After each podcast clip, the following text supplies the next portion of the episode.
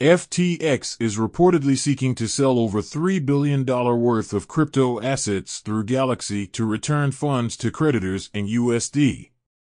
The U.S. Department of Justice has arrested Roman Storm, co-founder of Tornado Cash. The total value locked in the entire DeFi ecosystem has approached the lowest point since February 2021. The block suggests that USDC will be launched on Polygon POS, Base, Polkadot, Near, Optimism, and Cosmos. The legislative body of the Central African Republic has approved the tokenization of land and natural resources. Bitstamp will discontinue Ethereum staking services for U.S. users.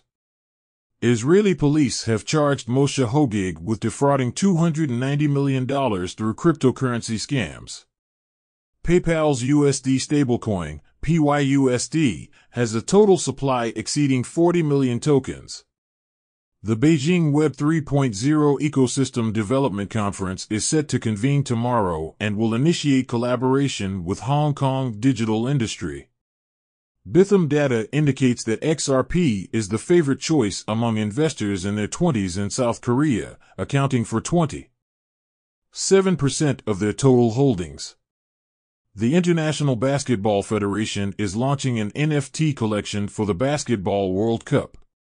That's all for today. Have a good one.